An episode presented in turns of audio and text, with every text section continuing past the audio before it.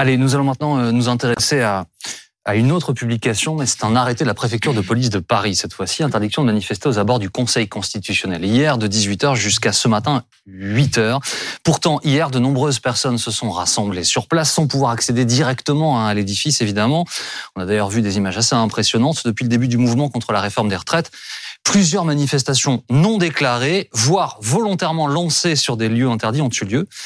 Concrètement, est-ce que c'est illégal de participer à des rassemblements non validés? Alors, je dis bien non validés, et on va beaucoup s'intéresser aux mots avec vous, Lisa, euh, des événements non validés par la préfecture. Oui, parce que vous l'avez dit, Jean-Baptiste, hier soir, dans les rues de Paris, des milliers de personnes se sont euh, rassemblées pour contester euh, dans la rue, donc, sans déclaration préalable de leur euh, manifestation. Et à l'issue de la soirée, les mêmes scènes de fuite et de poursuite, puisque les forces de l'ordre font respecter ce qui est écrit sur les arrêtés d'interdiction diffusés par la préfecture. Et justement, sur celui de jeudi, voici ce qui est écrit. Considérant le contexte social tendu et revendicatif actuel, il existe des risques sérieux que des éléments à haute potentialité violente se constituent en cortège sauvage.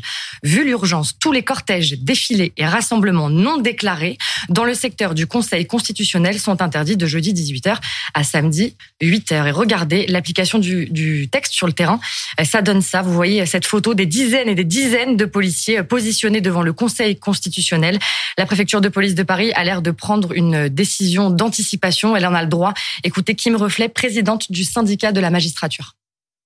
Il a dans ses pouvoirs de police la possibilité euh, de restreindre la liberté d'aller et venir des individus euh, au motif qu'il pourrait y avoir des troubles à l'ordre public. Après, encore une fois, c'est une question de justification. Les abords du Conseil constitutionnel, si euh, la préfecture de police de Paris sait qu'il y a des risques de troubles majeurs aux abords, juste aux abords du Conseil constitutionnel et a envie de mettre 10 rangées de CRS, euh, voilà, je dirais qu'elle a légalement euh, la possibilité euh, de le faire dans le cadre de ses pouvoirs de police.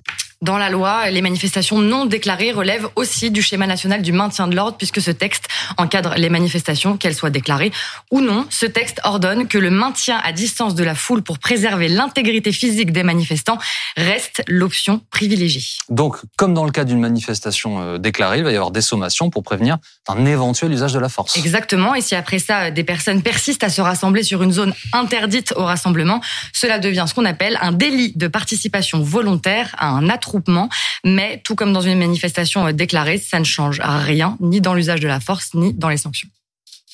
On applique les règles euh, de maintien de l'ordre et du usage de la force et même que pour les manifestations, qui sont euh, un usage, encore une fois, strictement nécessaire. Il y a une obligation de déclarer la manifestation, d'accord? Et donc le fait qu'une manifestation se déroule sans déclaration préalable peut être puni, mais uniquement pour l'organisateur.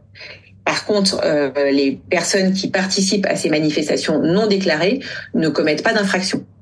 Et euh, sur le terrain, la porte-parole de la police nationale dit que tout est sous contrôle. Écoutez un certain nombre de, déjà de services de renseignement qui sont des capteurs pour savoir euh, identifier et puis surtout évaluer le nombre de personnes qui pourraient être euh, concernées par des manifestations euh, éruptives de, de, de, cette sorte. Et puis, elle va également faire en sorte de prévoir les forces pour pouvoir intervenir le cas échéant. Les forces sont mobiles, comme leur nom l'indique. Il s'agit d'unités de force mobile et qui sont euh, tout à fait euh, capables de se déployer le cas échéant sur euh, des points qui sont particuliers et qui nécessitent notre intervention. Alors attention parce que c'est là que ça devient vraiment intéressant, parce qu'un peu compliqué. si elles sont gérées, ces manifestations sauvages, elles ne sont donc pas encadrées par la loi, mais est-ce qu'elles sont illégales? Non.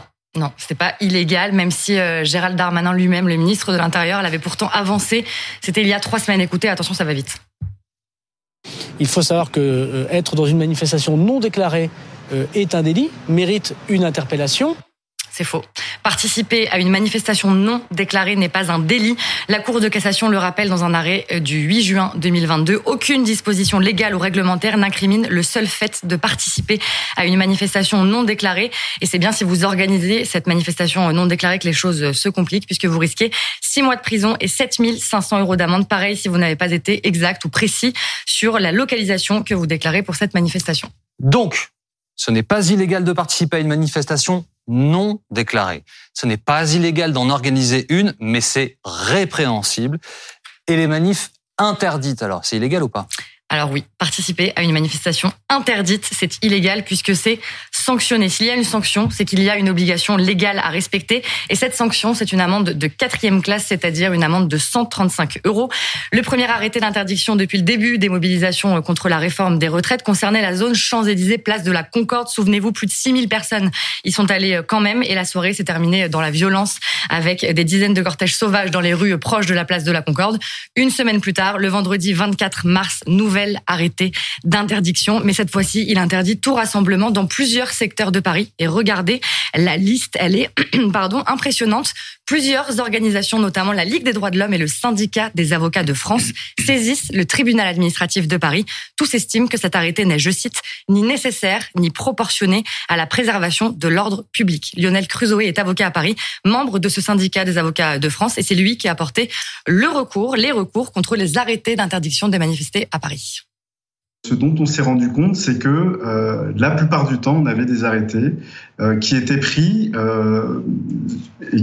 pris pour interdire de manière assez générale euh, les rassemblements euh, qui euh, se déroulaient sur la voie publique. On a un certain nombre de témoignages dans lesquels on a des personnes qui, par exemple, s'étaient donné rendez-vous place de la République ou devant devant un restaurant et des personnes qui, eh bien, étaient appréhendées par les forces de, de l'ordre au regard de, de, cette interdiction de, de, de rassemblement, des personnes qui étaient verbalisées.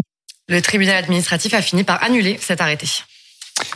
Un petit récap pour finir, je pense que c'est nécessaire. Oui, c'est même indispensable. Participer ou organiser une manifestation déclarée, autorisée, c'est OK. Participer à une manifestation non déclarée, une, manifestation spontanée, c'est OK aussi. Participer à une manifestation interdite vous vaudra une amende de 135 euros. Organiser une manifestation non déclarée, interdite, c'est risquer 6 mois de prison et 7500 euros d'amende. Et c'est important de donner ces informations parce que ça nous permet de mieux décrypter certaines images, notamment une que vous avez pu voir hier soir sur BFM TV. Après euh, la manifestation euh, déclarée aux alentours de l'hôtel de ville, plusieurs cortèges sauvages se sont formés dans plusieurs rues de la capitale. Et voici ce qu'il s'est passé. C'était rue Hamelot, dans le 11e arrondissement de Paris, 20h18 sur BFM TV.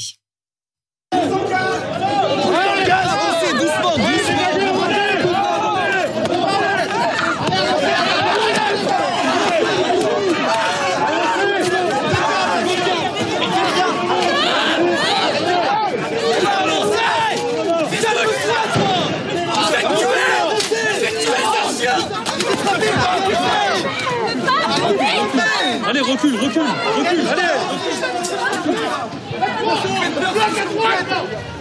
Vincent Ventigame, ces personnes qu'on a vues, elles sont nassées oui, c'est ce qu'on appelle une NAS et c'est ce qui est décrié d'ailleurs depuis des années, tout simplement parce que le but de la NAS, c'est d'empêcher les gens de fuir, de s'enfuir. On le voit sur les images euh, qu'on a diffusées à l'instant. En fait, on a d'un côté ces manifestants qui sont cernés par les policiers. Sur la gauche, il y a la devanture des maisons, peut-être la devanture d'un commerce. Sur la droite, on voit des arceaux de vélo qui les empêchent d'avancer, de s'enfuir par là. Et de l'autre côté, d'autres policiers. Et si ça ne suffit pas, un mur de gaz lacrymogène. Donc le but de cette manœuvre, c'est effectivement de les rassembler, de les nasser, de les Est-ce que ce type de technique policière est autorisé? Non. Depuis 2021 et un arrêt du Conseil d'État, c'est interdit. Tout simplement parce qu'on ne peut pas affecter la liberté de manifester et surtout entraver la liberté d'aller et de venir. Cette technique de la NAS, elle a donc été retirée du schéma national de maintien de l'ordre. Euh, on le sait, elle était très utilisée notamment par Didier Lallemand, l'ancien préfet de police, euh, lors de la crise des Gilets jaunes. Il aimait bien, enfin en tout cas, il mettait en place cette technique, pousser les manifestants sur une place et puis ensuite en bloquer tous les aspects, tous les accès, pardon, pour justement euh, arrêter les exactions et interpeller les, les, éléments à droite ou à gauche. Aujourd'hui, son successeur, Laurent Nunez, euh, ne pratique plus la NAS de cette sorte, mais il revendique ce qu'il appelle le droit à la nage judiciaire qui permet, selon lui, d'arrêter des manifestants lorsqu'ils ont commis des exactions et de les immobiliser sur un bout de trottoir euh, pendant un temps un temps qui permet aux renforts d'arriver, de les évacuer dans des fourgons de police, puis vers des commissariats. C'est absolument pas prévu par le code de procédure pénale, mais ils sont justifiés sur notre plateau au mois de mars. Écoutez-le.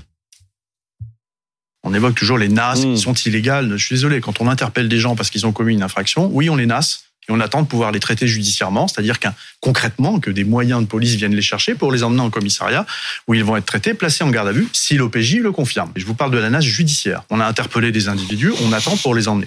Ça c'est pour la NAS judiciaire. On a aussi vu sur la séquence qu'on a diffusée que certains manifestants se faisaient matraquer. Mmh. Et c'est pas normal. C'est pas normal parce que l'usage de la force doit être euh, légitime et proportionné. Et on le voit ici euh, sur les images, les manifestants qui essuient des coups de matraque, euh, ils sont pas menaçants, ils sont pas revendicatifs, ils ils s'en défendent. Et surtout en les matraquant, en fait, bah, on les force à avancer alors qu'ils sont pris dans cette nasse et qu'ils ne peuvent pas avancer. Et l'autre problème de cette nasse, c'est que elle ne fait pas de distinction. C'est comme un filet de pêche, on va reprendre cette expression, mais dans un filet de pêche, on prend les gros poissons, les petits. Euh, C'est-à-dire que sur la trentaine de manifestants on peut imaginer qu'il y a certains, euh, certaines personnes qui ont des choses à se reprocher, qui ont commis des exactions ou des dégradations, mais on peut aussi facilement imaginer que certains n'ont absolument rien commis. Rien commis, pardon. Euh, on connaît évidemment pas les proportions à l'heure où on parle entre les bons et les mauvais poissons, si l'on si peut dire. En revanche, on a déjà un indicateur, c'est-à-dire que hier soir, la préfecture de police a procédé à 138 interpellations, sauf que ce matin, le parquet de Paris nous indique qu'il y a 92 gardes à vue. Quid des 46 personnes qui ont été interpellées mais pas placées en garde à vue? Est-ce qu'ils ont euh, voilà, reçu une contravention euh, toute simple ou est-ce qu'ils ont été libérés faute de poursuite, faute de suite? On peut imaginer que certaines personnes prises dans cette nasse ont été relâchées sans aucune poursuite. Et ça, c'est ce qu'on appelle une forme de détention arbitraire. Merci beaucoup Vincent, merci d'avoir été avec nous euh, dans, à l'épreuve des faits. Nous allons revenir en direct dans un instant. Il sera toujours question des forces de l'ordre avec le fameux Rio, c'est le numéro d'identification sur les uniformes. Euh, est-ce que c'est obligatoire? Certains membres des forces de l'ordre, des gendarmes, des policiers, parfois ont des cagoules. Est-ce qu'ils ont le droit? On va répondre à ces questions. Et puis l'inflation avec une passe d'armes à distance, réseaux sociaux euh, oblige, entre Marine Le Pen et Bruno Le Maire. on en est où de l'inflation en France? Est-ce qu'on est mieux loti que nos voisins? Lisa, vous allez, nous répondre, vous allez répondre s'il vous plaît à toutes ces questions avant 14h. Reste avec moi tout de suite.